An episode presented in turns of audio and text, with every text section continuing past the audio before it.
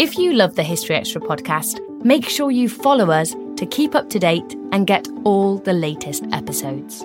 Thanks for your support, and I do hope you enjoy this episode.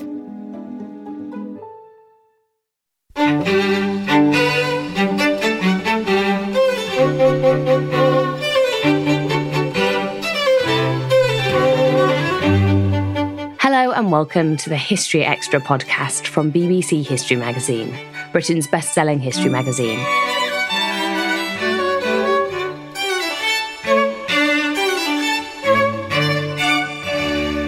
I'm Ellie Cawthorne.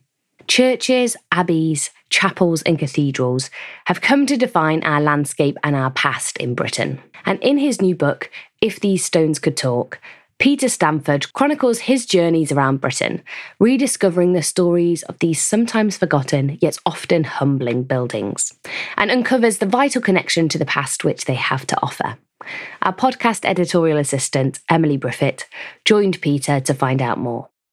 Hello and welcome to you, Peter. It's lovely to have you here with us today. And it's lovely to be here. Thank you very much for inviting me. So, today we're going to be talking a bit about your book, If These Stones Could Talk. The premise of your book is telling the history of Christianity in Britain and Ireland through 20 buildings from the first century to modern day.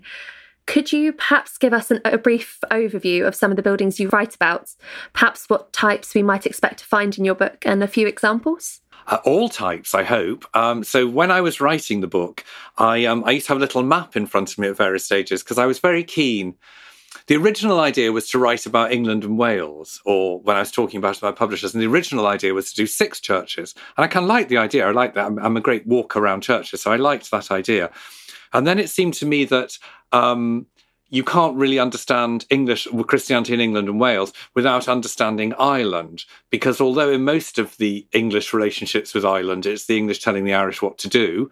Um, in terms of Christianity, it's the Irish who brought Christianity certainly to the northern half of the country, and I think it, it, it obviously filters in much deeper. It, it is part of us, and, and my own background not my own, but my family background is as Irish Catholics who then came and I was brought up in Liverpool. So it was the idea was to bring all of those things together, but I was very keen on my map to make sure I had places all around the country. So I wanted a good spread, as they might say. And I um, even tried to do it slightly with a, um, a sort of calculator. I was thinking, so the population of Scotland is this. So if we've got 20 chapters, they, there should be two of the chapters should be about a Scottish church, one about Welsh. So I mean, obviously, I didn't do it entirely like that, but it. But I think it was very good to get the balance right. Um, in terms of choosing the churches, they're a funny mix. Well, hopefully they're an entertaining mix as well. Um, uh, some of them are ones that I know very well and love. Um, I mean, I've been walking around churches since, well, always really, but particularly since my children were small, and I found it quite a nice thing to do to uh, to kind of entertain them. So there were some that I'd found and I just loved. There are some there are some churches that you go into, or you stand outside, and they just take your breath away. There is something, they are so beautiful. And in a sense, I mean, they're not humble because lots of them are very enormous. Um, but there's something about, particularly in the 21st century, and particularly in a Western, relatively secular country where people don't go to church very much anymore, they're almost kind of like, uh, it's almost like you stumble over them, the, the, the, these wonderful gems that in some ways, and only in some ways, are a bit like a kind of museum because they're full of wonderful things, but they're also living. Because okay, so not many people go to church, but some, most, I think, in all of the churches in the, in the book, someone goes to them sometimes. And then I decided that we needed a balance, really, in, in order to carry the reader through between ones that they would know, so for my 15th century church, for instance, I choose the Henry VII chapel at the back of Westminster Abbey. Very, very famous church. I mean, just the most astonishing cha- uh, uh, chapel at the back. If, if, people have been there, kind of towering ceiling, um, uh, fan vaulting, things hanging down, and all the tombs of the Reformation. Um, my favourite bit of it is that uh, Elizabeth I and Mary Tudor, Mary I, are sort of almost in the same bit, except for Elizabeth's a bit higher and Mary's a bit lower. You feel it's almost like a jigsaw of history laid out in front of you when you're in there. So that's a, that's a very famous one. And then some of them are really quite obscure. Um, for my Welsh church, I chose, and I, I I've loved this church for years. Um, a church called St. Melangell or Melangell. Um, a Welsh person told me, Melangell is what I meant to say. Um, which is it's a 12th century Norman church. So it's when William the Conqueror came over, and he his ambition was to conquer Wales in the same way uh, the Romans had tried but had failed. And so he had all his marcher barons um, on the border between England and Wales, and they came over and they built Norman churches. They built this church, St. Melangell's at a place called Pennant Melangell. It is so hard to find. Um, basically, you you take the road from north uh, from from Liverpool and Chester across to Bala Lake, so cut across North Wales, and you turn off and sort of go back on yourself, and then you follow this little tiny track up through a valley, a, hidden, a very beautiful hidden valley, and the church is right up at the top of this hidden valley with a waterfall behind it. The thing that is, uh, just wonderful about it. So originally, the church had been um, an anchorite cell for um, a seventh century Irish princess, the legend says, who'd re- resisted the advances of her her suitor, her chosen husband, chosen by her family, and she came there in the same way that monasteries were being set up uh, at the same time for men. She did she did that.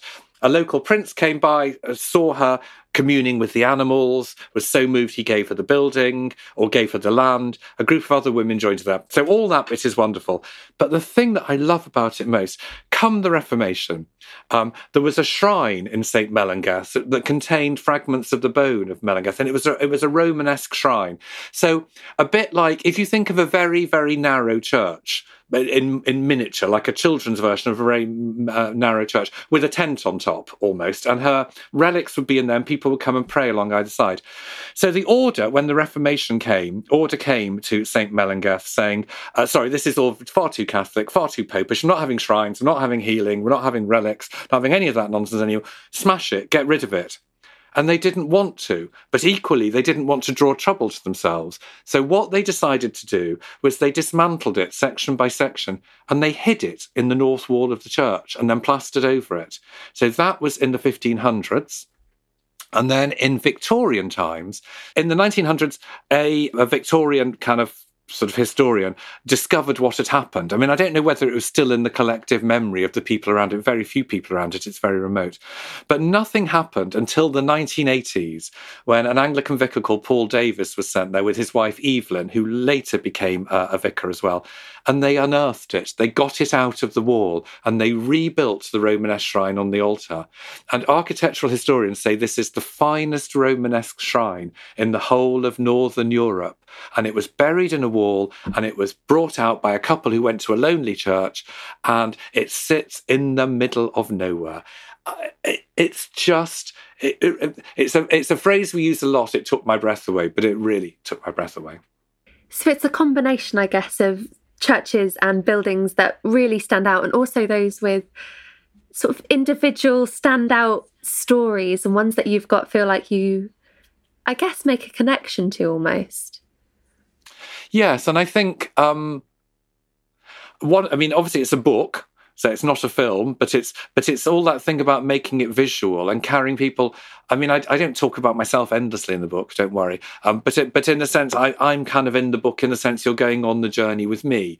And so the twenty what what each of the twenty churches does is it tells the history of that century. So I mean, it's a historical book. It's um, it's telling you the history of faith in these isles. It's telling you how it affects politics or how it was affected by politics, by kind of kings, and also by social changes. And it's very much a social history as well, because one of the things you get when you go in a church is you get a sense of the people who have worshipped in them you are standing in the footsteps of people who've been there. In some of these churches for you know hundreds of years if not over a thousand years there is this chain that links you this human chain.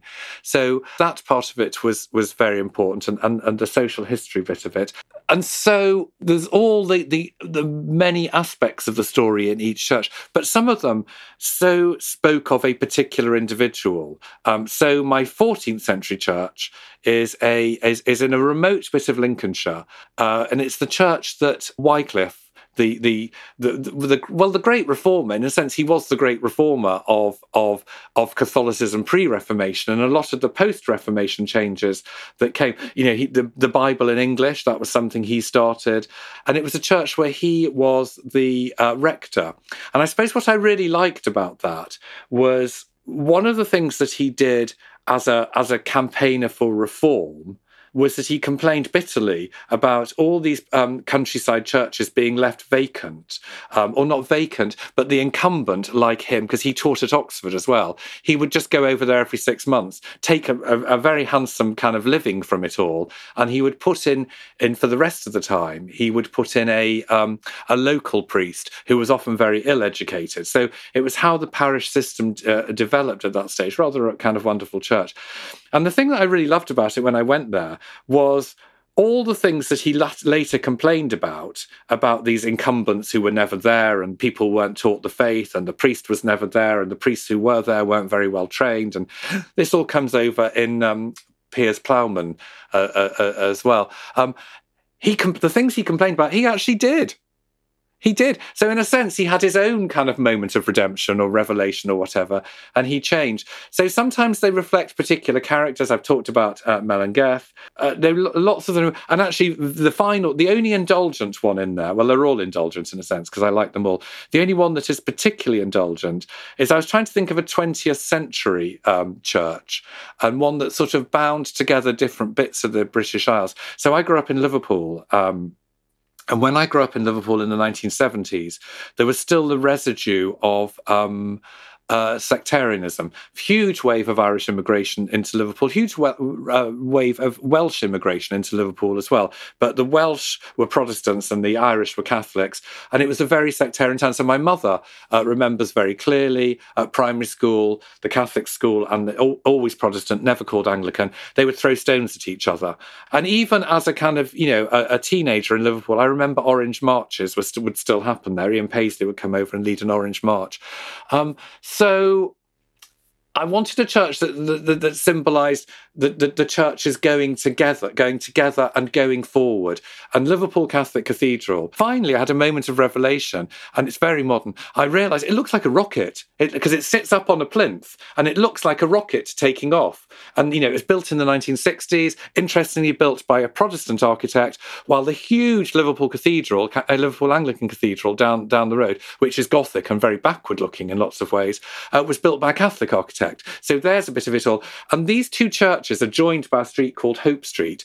And the, the two bishops in the 70s, 80s, and 90s, they swept away that sectarianism. So I think you get a real sense through the church of this new mood of both engagement with politics. I mean, obviously, the church has always been engaged with politics, but it had been engaged with kings before. This was the church engaged with people's politics. That you know, and in the 1980s, Liverpool was in a terrible, terrible state again, and so you know, the city was at its lowest point then, and these two bishops stepped in, and the church became something so powerful in society uh, on all sorts of levels. But in the um, the lantern dome, so the nub, of, the nib of the rocket, in a sense, is stained glass by John Piper. And when you, any time of day you walk in, the sun plays through it and the light goes round. And in terms of a transcendent experience, if you want to go into church for a transcendent experience, that that that's the one. So that's very, the last one is very personal to me. It's something much more representative of the time as well. Indeed, indeed. Um, and yeah, and and I mean each church tells the story of the century in, in the book. But one of the things I'd found before I started reading and researching the book is, you know, you wander around churches and you kind of get the date and you start trying to fit the date in your mind into whose reign and what was going on at the time. And the one that always used to flummox me was sort of Anglo Anglo-Saxon slash Viking churches, and you think when did all of that happen? Because we had the golden Anglo-Saxon age in the eighth century, and Bede was writing his ecclesiastical history of the English peoples, and the church that he did it in, uh, Jarrow Abbey, is the church for the eighth century. Um, but then by the end of the, the, century, the Vikings were coming, and then we had another um, Anglo Saxon revival, but the Vikings were still almost around when William the Conqueror came. So, how did all of that work? So, to an extent, it was me kind of working at getting it in order in my own mind. Um, and of course, you have in, in, in the earlier bit of that history, you have things coming from two directions. So, you have the um, the sixth century church in the book is Clonmacnoise, um, uh, an abbey in um, on the River Shannon in the west of Ireland. St. Kieran founded it um, in the early part of the sixth century. And it was a kind of powerhouse of scholarship and fierce independence. And he sent all these monks out. So off they went. Now, when the English always sort of say, or the Scottish even always say, ah, oh, yes, it was St. Columba when he came to Iona who, who, who did that.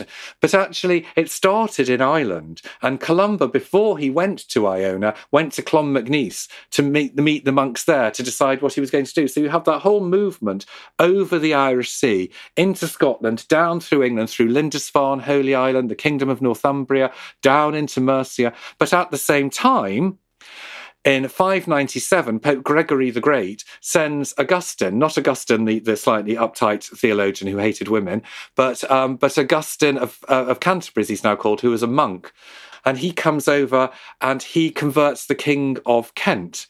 And initially, the church that he uses is called St. Martin's Canterbury, was now called St. Martin's Canterbury, and that still exists. It's the oldest church in, in, in England. Uh, it's, a, uh, it's a sixth century church made of Roman brick, so even older still. And when you go in, you can touch the Roman brick and you can stand in the section that is the original section. And when you're standing there, you think, Augustine stood here. King Ethelbert, who, who converted, stood here, and Queen Bertha, who brought him to convert, they all stood in this space. So that is all going on in southern England, in the Anglo Saxon kingdoms, and up they go. They stretch upwards into East Anglia, into Mercia again, and you have this great meeting at the Synod of Whitby with a kind of what we now call, they would never have called it this themselves, but we call it the Celtic Church, Ireland, Scotland, Wales as well to an extent, and the Roman Church, which we do, a phrase we do use um, and they did use then, of, of Augustine coming up, and they meet. So you have these tides of different ideas washing over, and it's just fascinating. It's just fascinating sorting it out in your mind and getting away as well. What the churches do to a certain extent is they get you away from those standard narratives. So at the Synod of Whitby in 664, I think it is, um, they um, the, the standard story is, oh well, the, the, you know the king of Northumbria was there, and he decided the Roman lot were better than the, the, the, Celtic lot, and so they all went off and licked their wounds, and we became a Roman church. It's just not true. Um, there were all these different influences, and you see in the church those those Celtic influences again in inverted commas Celtic because uh, it's a dangerous word because Celtic can also mean pagan before that anyway. But you but you see these in later churches; they're still there, and in some of the uh, liturgical practices and rites they used in the decorations. It's a, it's a wonderful mishmash, a bit like the English are kind of a wonderful mishmash already. Our history is a wonderful mishmash in, in church terms. So, is there any sort of examples of where we can see this, this contrast, this this mishmash, this change, the shift in actually in the churches themselves? Could you maybe tell us a bit more about that? Well, what you can, one of the really obvious places to see it, and I, I, talked about there being big churches and small churches in there, but a really obvious place is Durham Cathedral. Um, vast kind of Norman fortress of a church, I mean, uh, uh, uh, as it stands there, and was built by William the Conqueror when he came, because he, he, he saw religion as something that could buttress his authority as the usurper king in that sense. So he builds the cathedral, and the castle is right next to it. So the two are meant to go hand in hand. So it's state religion, uh, Roman religion, because uh, his uh, Archbishop Lanfranc came from Rome. He was very lined up, William the Conqueror, with the popes. So you can see all those. But what does Durham Cathedral contain? What is the thing everyone goes to see in Durham Cathedral? It's the tomb, the relics of St. Cuthbert, who was the abbot of Lindisfarne a couple of centuries earlier. And when the Vikings first, Vikings come to Lindisfarne in 793, it's one of the first places they raid. And the monks on Lindisfarne, Holy Island. Again, if people know it, it's the one that's that's joined to the mainland by a causeway, but it floods twice a day. So there are times we stuck there. So they hurried across the muddy causeway before the tide came in with his remains, which had been part of a kind of shrine on Lindisfarne, and it toured around for quite a bit, and they couldn't quite work out where to put it. So, but when William the Conqueror builds his great his great monument to himself, to Norman rule, to Roman Christianity, to church and state working together, to the Pope and all those things, what does he put in there? He puts a Celtic saint in there as the central point. So it's a, it is a complete mixture. We've you know we've yeah, it's a complete mixture. Still to come on the History Extra podcast. You don't need to join the institution to go in the building, certainly six days a week. You can go in there and you can learn about yourself and your history and why we've ended up why we are. They're just this fabulous resource in the middle of our communities, and they're so little use and they're free. We don't always realise just how much our negative thoughts and experiences stick with us and weigh us down. You may find your brain constantly running through a highlight reel of bad moments. That comment your friend made last week that hurt your feelings, that frustrating thing your mum does, or that silly thing you said in a meeting. Maybe it's time to get it all off your chest, whether it's a tiny annoyance or something much bigger. Talking about it can give you some relief and lead you to a potential solution. That's where therapy comes in. It's a safe space to share whatever's weighing you down and learn to process it so your internal highlight reel can focus on the good stuff. And BetterHelp offers affordable online therapy on a schedule that works for you. Connect with a licensed therapist by text, phone, or video call. Start the process in minutes and switch therapists anytime. Let it out with BetterHelp. Visit betterhelp.com slash historyextra today to get 10% off your first month. That's betterhelp, H-E-L-P dot com slash historyextra. This episode is brought to you by Indeed. We're driven by the search for better, but when it comes to hiring, the best way to search for a candidate isn't to search at all. Don't search, match with Indeed. Use Indeed for scheduling, screening, and messaging so you can connect with candidates faster. And listeners of this show will get a $75 sponsored job credit to get your jobs more visibility at Indeed.com slash History Extra. Just go to Indeed.com slash History Extra right now and support our show by saying you heard about Indeed on this podcast. Terms and conditions apply. Need to hire? You need Indeed.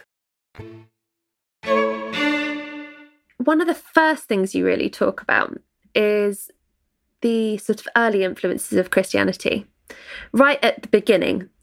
But you kind of mentioned that it's impossible to establish these origins in Britain and Ireland. But how far back can we really date it? What are the earliest manifestations of Christianity that we really see? Um, yes, th- th- this is a difficult one. So when I was preparing the book, or when I was first talking to my editor about the book, uh, she suggested that it was six six churches to cover the history of Christianity in England and Wales. And I thought, oh, that's not enough. That's not enough. I'm going to do Scotland and Ireland. And I thought, that's not enough. I've got 20 centuries. I'll do 20 churches because that really makes sense. And what we certainly do know is that there was Christianity in um, in what the Romans called Britannia, but was effectively England and Wales in the first century. So the Romans conquered Britannia in AD 43, and but obviously christianity at that stage was a persecuted or not an official religion and the, the, thing that the romans thought bound the roman empire together was the worship of their own god. So everyone had to do that publicly. So there will be no churches there. Um, and i hadn't really thought that one through to be honest when i started researching. I thought oh oh where is my church going to be? And so i was kind of thinking there must be a roman ruin somewhere but of course there weren't because because they wouldn't have built churches at that stage. So what I end up with in the first century is it's a rather kind of legendary period period. And you know, the whole story of Christianity, certainly in the first millennium, there are lots of legends going on and lots of people telling you stories for other reasons than the truth as you're going through there. So what I do in the first century, I, am afraid I fall back on that old staple, Glastonbury. Um, all the legends around Glastonbury. So one legend has it that um, Aristobulus, who was a, a, bishop from Rome, came in the first century and evangelized, particularly in Wales and in the southwest of England. And he built the first Christian church in Glastonbury. And there are all sorts of reconstructions that historians have done. It's all made out of kind of twigs and trees and things. Um, and then it fell down. And then much later on in the 10th, 11th century, they built a, a lady chapel on it to mark the spot where it all started and then that fell down as well in the in the Reformation. So none of that. So there's a bit of rubble on the ground, frankly. Um, if that if if Aristobulus ever existed, if he ever came here, and then the other story that's told around Glastonbury is that. Um, that Joseph of Arimathea, who, in, if people remember in the uh, New Testament story, he's the one who gives Jesus his tomb after he's crucified, and it's the one that Jesus rises out of. Uh, Joseph of Arimathea suddenly becomes um, a merchant who was selling his goods everywhere, and he sailed round to um, to Glastonbury, which at that stage, when the Somerset levels uh, hadn't been drained, was an island, and he so he sailed up in his boat. Um, unclear in the legend whether he was doing it to sell things to people or to bring Christianity. But you know, let's embroider the legend yet more. The Holy Grail, the the the, the, chalice from the Last Supper, that's meant to have been in Glastonbury as well. Bits of Jesus's blood drip through the water. That isn't true. We know there's iron in the water in the in the in the um, in the Holy Grail well there. So that isn't blood. That is that is iron. But anyway, good legend. Why spoil a good story? Um, but the story there is that when he gets out of the boat, he plants his wooden staff that he that he's holding in the ground to help him get up onto the island, and he leaves it there, and it sprouts into a tree. And ever after, they've taken cuttings from that tree. Every time the tree gets very old, they take cuttings and grow a new one. So it's like a dynasty of thorn trees. And there's one in Glastonbury Abbey, right by the spot where Aristobulus' church might have been, where the uh, the Lady Chapel was, and where it was all done. So my first century building is a bit of rubble, unfortunately, and a tree. Now, legend, legend, clearly legend in lots of ways, but and this is what I love this, it makes it so intriguing, the story. In the uh, 1980s or 1990s, some botanists um, went and took little uh, cuttings from the tree and went and examined them uh, to find out, you know, what it was, because it's quite an unusual tree.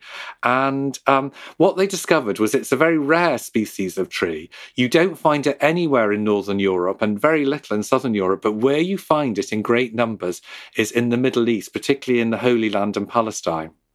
I mean, you couldn't make it up, really, could you? But so so that's the first century. I mean, obviously, what I do then I cheat slightly in the second century with, with the Roman occupation, because again, there isn't a second century church because Christianity was still persecuted. But the, the most famous symbol, in a way, and this is where I go for a, a big name as opposed to an obscure name, is the shrine of St. Alban in St. Alban's Abbey. So he was a, he was a martyr for Christianity. The dates vary, but there's a date that puts him right at the very beginning of the third century, possibly at the end of the second century. So he was martyred there. And this is all told in Bede's uh, Ecclesiastical History of the English People. So I go there. The actual shrine in the building now is is uh, a Norman building, and the shrine has been through endless manifestations, and indeed was dr- destroyed in the Reformation. And then it was another one that was discovered smashed up under the floor, and they put it all back together it's kind of a bit odd. It's, it's not one of my favourite shrines. The one at St. Melangell's is so much better. But anyway, it is all there. And so that works for martyrdom. And then you asked for the first Christian symbol. The first Christian symbol that we can find, there's one at um, that was unearthed at, a, at a, a villa, a Roman villa at Hinton St. Mary in Dorset, which has the Chi Rho. So, you know, the Greek letters for, for the first two letters of Christ's name in Greek, the Chi Rho symbol. Uh, they have it there. And they even have a, um, a little a little disc with a picture of a man with curly hair, rather pale skinned, who perhaps is Jesus. But more significant is in Lullingstone Villa, which is a Roman villa down in Kent, um, just beyond the M25 near uh, Dartford, which has been extensively uh, excavated.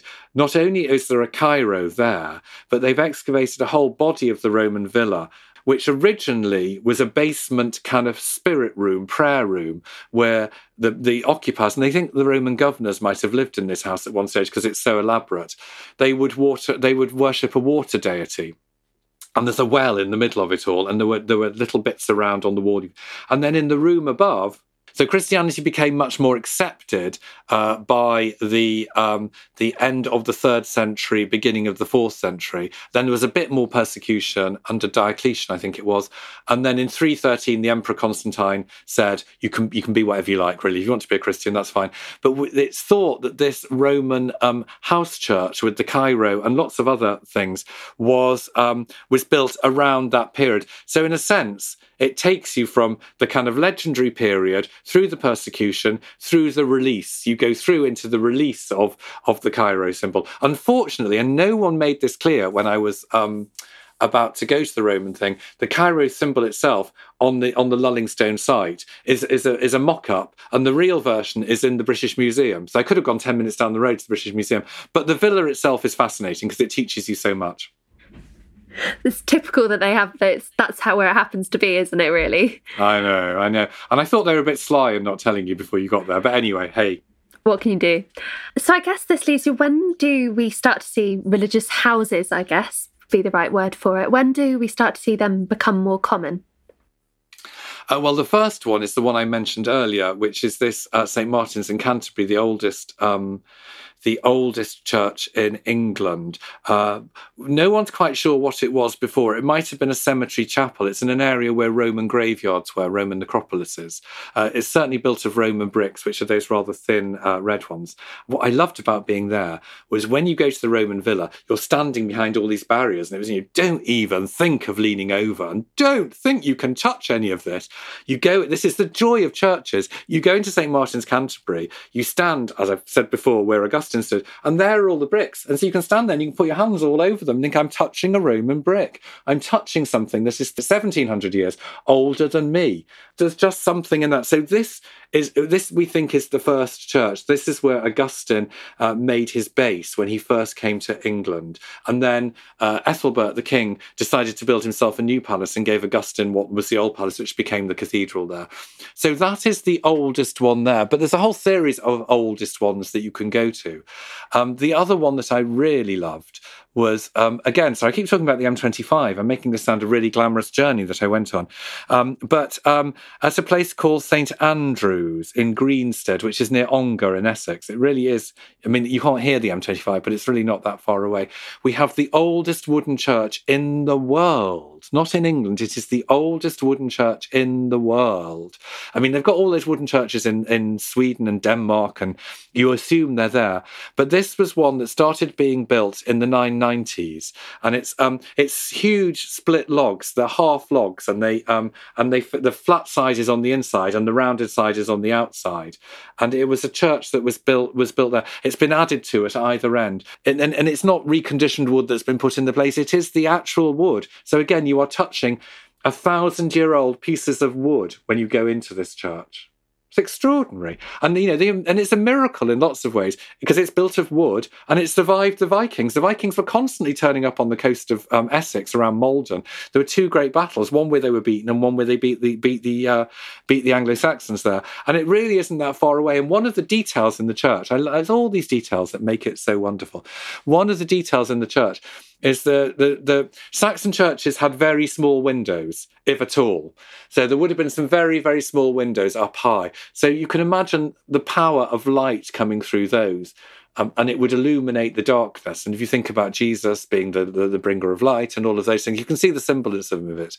Um, the Victorians have fiddled around with the roof a bit and put some skylights in, which is the same. But there's this one bit of glass in, in amongst all these logs. And the legend is they tell you it's a leper's squint. Um, so uh, the the good folk of Greensted in um, in the 10th, 11th, 12th century weren't very keen on, on lepers coming in to receive communion or go to mass for obvious reasons they might catch it. Uh, so they would let them stand outside the leper squint and, the, and then the vicar could see them and he would hand out the the Eucharist if he wanted to do it. But what seems much more likely is that the leper's squint was there so the people inside the solid building of the church could see if marauding Vikings were coming towards them and take the appropriate action. So, you know, history overlaying history. And it's it's the sense that these these churches sit there quietly, relatively unvisited, and they have this extraordinary history. And you go in, and there's a wonderful line in um, in the Four Quartets by T.S. Eliot. So in the 1930s, Eliot went on a visit to a place called Little Gidding, which is another of the churches in the book, which in the 17th century had been a high-minded Anglican community had been based there. And so um, uh, Eliot goes there, and indeed the last of the Four Quartet, four, four quartets is called Little Gidding, and it's based there. And he has a line in there where he talks about you're walking and you're kneeling and you're praying, where people have walked and knelt and prayed before, that you are in this human chain, that the stones are actually speaking to you. It's where the title of the book comes from. These stones speak to you because you're there, they connect you with things. And it does it there in Little Gidding, but it also does it in these wooden churches. I mean, they're not technically stone, are they? They're wood. Um, and you're just standing there and you think, gosh, how extraordinary. And one of the reasons, in, in a kind of bigger picture, I mean, we're talking about, we're obviously talking about the history, but I think in a bigger picture as well about ourselves. One of the things that the 20th and 21st century has done, in many ways in a very empowering way, is tell you about the power of the individual and how we're all very important and we all have rights and i you know i don't i don't disagree with the rights but i don't think i'm very important um, but when you stand in those situations you really, really understand that we are all just these tiny, tiny flecks of stone in this vast tide of history, that we're connected in this extraordinary chain of people reaching back through the ages. And I think going into churches and looking at these things is a real corrective to um, to the modern tendency to over overestimate ourselves. The other thing I absolutely loathe is when people use the word medieval um, to suggest kind of foolish or stupid. Oh my God, it's, you know, oh, it's so medieval. And you want to go, they were really clever. They were really clever. They, I mean, I know they they couldn't build petrol engines, which of course have brought us no end of harm, really. Uh, but they, you know, they knew lots of other things, and we mustn't dismiss them. So I, I love that sense, and and in many ways, it's why because the book is about two things, really. It's about telling history, but it's also about encouraging people to go into churches. You know, we live in very skeptical times now. And a lot of people, when I tell them what I've done, they go, Oh, I couldn't really go in a church. And I said, Oh, what, you've got a violent objection to religion, have you? And they said, Oh, no, no, no. But if I went into a church, I wouldn't know what to do. And I always say them, There'll be no one there. If you go to visit it out of hours, you know, there'll be no, you'll have it to yourself. So if you want to do a handstand, if you think that's what you should do when you're in there, go and do a handstand in there. It won't matter. But you can, you can go into these places and they're treasuries of history. And in a sense, I suppose what the book is arguing for one of the reasons people have turned their back on religion is they've turned their back on institutional religion for all sorts of very good reasons. And so people think, I want no part in that institution. And the buildings are associated with the institution, but the buildings don't need to be associated with the institution. You don't need to join the institution to go in the building, certainly six days a week. You can go in there and you can learn about yourself and your history and why we've ended up why we are. They're just this fabulous resource in the middle of our communities, and they're so little used and they're free. This is part of the question that I really wanted to ask you is you mentioned in your book that although they may have been built to the glory of God, but actually they have this continuing resonance. Their meaning is more subtle now. It, it is, and, it, and it, it comes back as well. It's the, the meaning is subtle because we struggle to decode it, um, because church being the church, the institutional church being, it puts funny names on everything. So, you know, the the nave, the chancel. I mean, obviously, I was brought up by the Irish Christian Brothers, so I went to church every single day. So I know where my nave and my chancel is, but most people don't. But some of the names kind of, I get slightly confused. Um, there's a one, that my seventh century church in Northampton, which has these amazing Saxon arches made of, um, it's called All Saints Brixworth. Um, it has a subterranean outdoor ambulatory and I was thinking, I know what an ambulance is. And I know amble is walking. Do I know what an ambulatory is? So, in a sense, sometimes, um, hopefully, what the book does for people is it decodes those, those, those, those words when you go in there. So, there's a whole thing about kind of language, which can, you have to kind of get your head around when you're in there. I mean, the beauty is pretty obvious, but you also see things that absolutely speak to to today. So a really good example, and this one isn't in the book because I only discovered it very recently. Uh, we spent quite a lot of time in Norfolk, and I read an obituary of a man who'd restored a very ancient church, really off his own bat, at a place called St Mary's in Houghton on the Hill, um, uh, which is quite near Swaffham, but it's literally in the middle of nowhere. So in the summer, I went with my daughter, who's a theology student at the moment, and she'd really, really want me to point out now that she has no intention of being a nun or a vicar, but she finds theology interesting. Um, and we went to look at this church. And I mean, it's a wonderful church and he's restored it very beautifully. But what he'd done inside, which is absolutely fascinating, this is a 9th, 10th, 11th century church um, he he he chipped away at the walls to get back to the original wall paintings, and he'd found such wonderful things that English heritage and all sorts of people got involved. And the one that really catches your eye, it's on one side. It's the Garden of Eden scene, and so you've got the on one side you've got the tree with the snake, and Adam is sitting underneath it, and standing alongside it is God reaching out and embracing Eve and lifting her up. So my daughter, the reason having having you know made her go to Catholic schools, wants nothing to do with the Catholic Church is because she's a feminist. And then you look at this and you think, oh, look, in the 10th century, people had a problem with that Daughters of Eve kind of line that women are all temptresses. And what did they do? On the wall of their church in the 10th century, they had God embracing Eve and casting out Adam. So you, you, it speaks to contemporary dilemmas in that sense, or contemporary arguments. We're not, you're not just kind of going back into some dark, dusty, irrelevant bit of things. It connects both to the debates that we have at the moment, and they also connect connect you as a person to those people because it's a it's it's a, it's a it's, it's a history. Often there's someone associated with the church, and you and you read their history and think, oh, I might have done that. That's a bit like me. Or a, wonderful church with angels on the roof that wasn't the angels weren't removed in the Reformation. Um, you're thinking, why weren't they removed? And you thought they weren't removed because they meant something to people and they still mean something to people now. We're connected to them. One in three people in this country believes they have a guardian angel. One in ten thinks they've seen an, a, a, an angel, and only one only one in four says they're fairly religious. So angels are really important to people now, and they were really important then. We're connected. This isn't all musty past that we have no interest in. It tells us about ourselves. So, where do you see the role of churches being in the next century then? Oh, gosh, that's a difficult question. I mean, in terms of the church buildings themselves, I would really, really like them to be seen much more than they are at the moment as sort of communal assets. I mean, I don't want them to be museumified and, you know, uh, security checks and kind of charges when you go in them. But equally, the very beautiful church I've just described was uh, was restored and resurrected by the efforts of one man who was remarkable at raising money to do it. The church with the angels that I've talked about has a congregation of about four in it. If you go there on a Sunday, and they are they're responsible for the upkeep of this 14th century building. It seems to me you know, we talk a lot at the moment in this country about our image of Britain and what being British means. And one of the things that defines the British landscape in a way, particularly the British countryside landscape, is the kind of rolling green fields, and you can see a spire in the distance.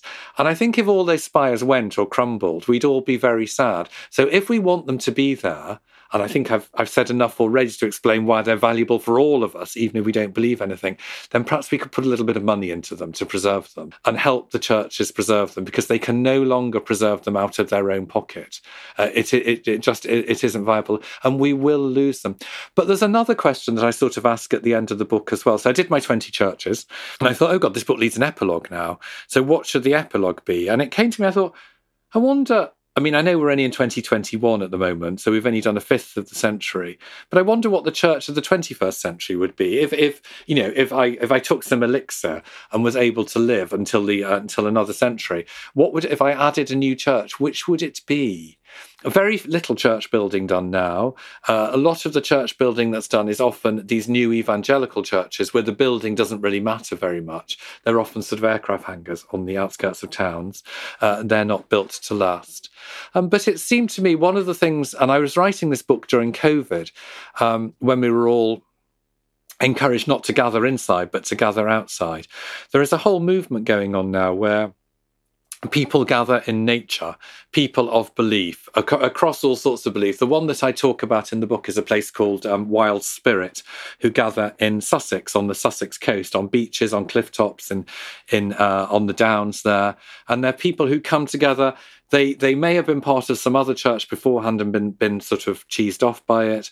They may never have been at all, and they come together and they almost distill the essence. And part of the essence is is faith rooted in nature, which of course is is absolutely the theme of the 21st century. Climate change, you know, whether you like it or not, is the, is what is what we will stand or fall literally by in the 21st century. And it seems to me those churches are part of that. So that's another thing I'd like to see churches. But obviously, if they're all outside in nature, there won't be any beautiful buildings for me to wander around. So it's a difficult one. I guess taking that point about um, churches of today,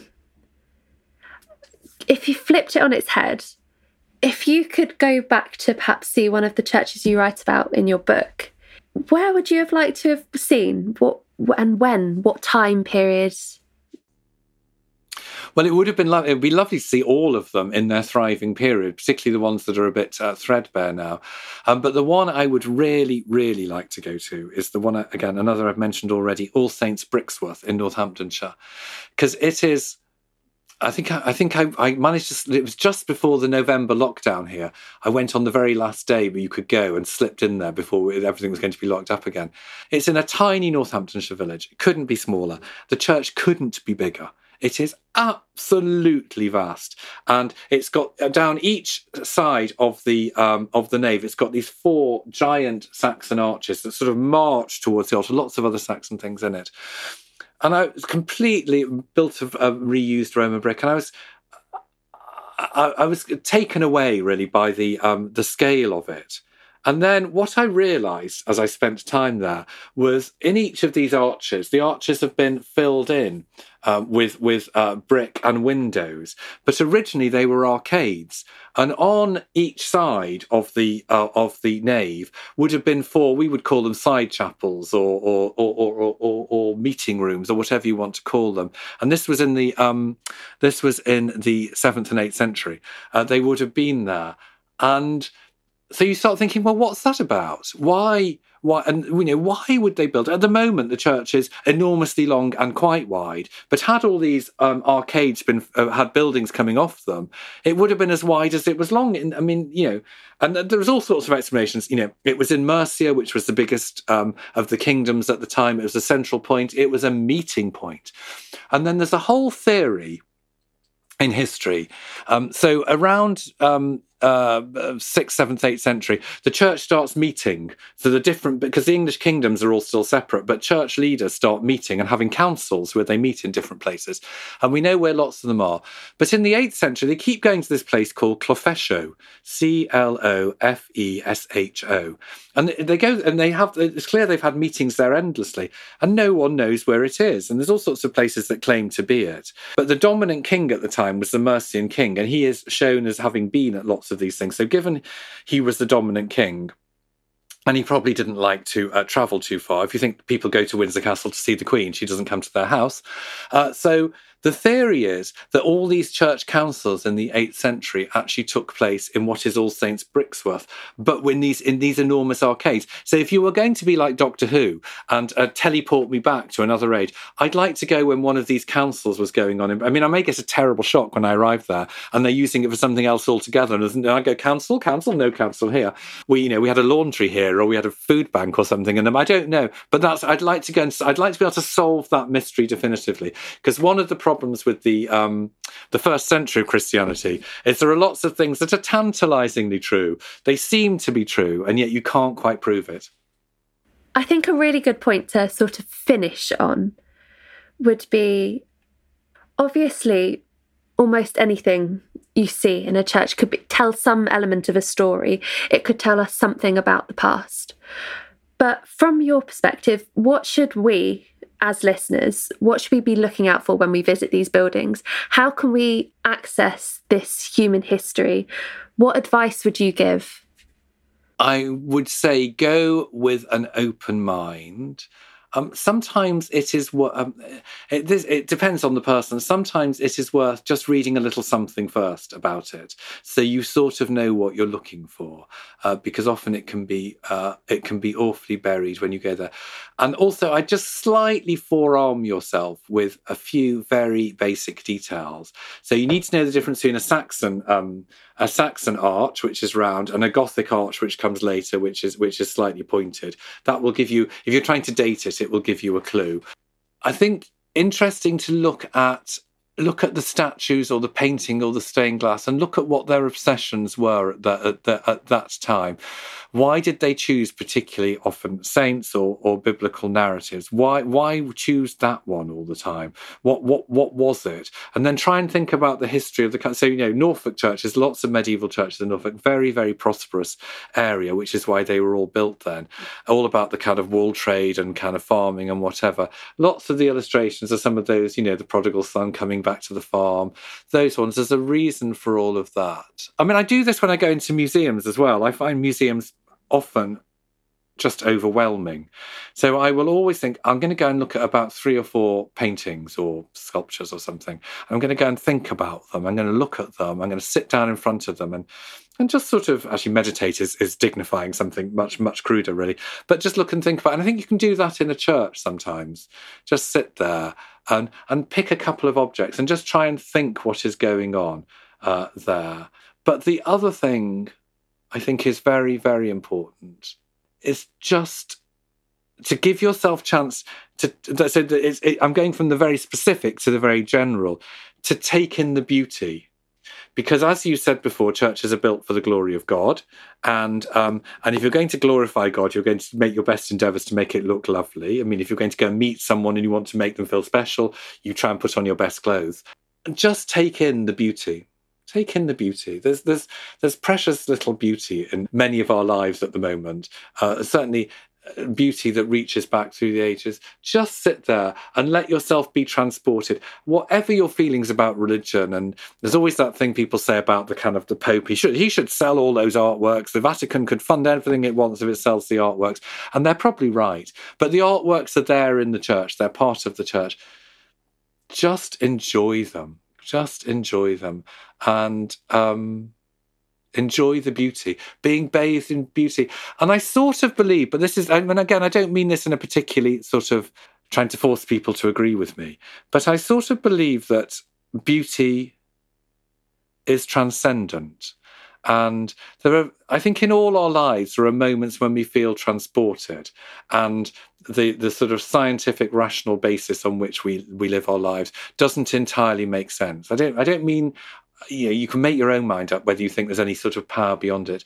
But I think transcendence in itself, when you realize there's more to the world than meets the eye, when you feel carried, and I think often when you go in church, there's a very lovely phrase where um, uh, sort of I think goes all the way back to medieval times. They call them thin places, and it's almost like the boundaries between this material world in front of us and a greater universe sort of blur slightly, get thinner as you go in there.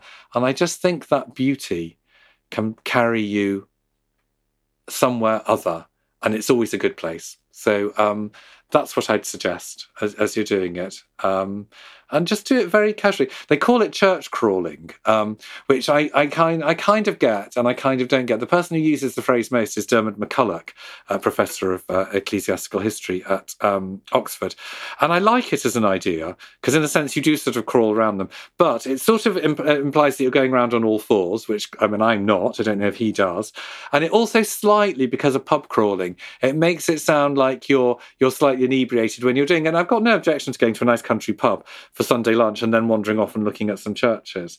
But um, inebriate yourself on the beauty of the churches. That was Peter Stanford. His book, If These Stones Could Talk, is out now, published by Hodder and Stoughton. Thanks for listening. This podcast was produced by Ben Hewitt, Jack Bateman, and Brittany Colley. Tune in again on Friday when Roderick Beaton will be speaking about Greek history.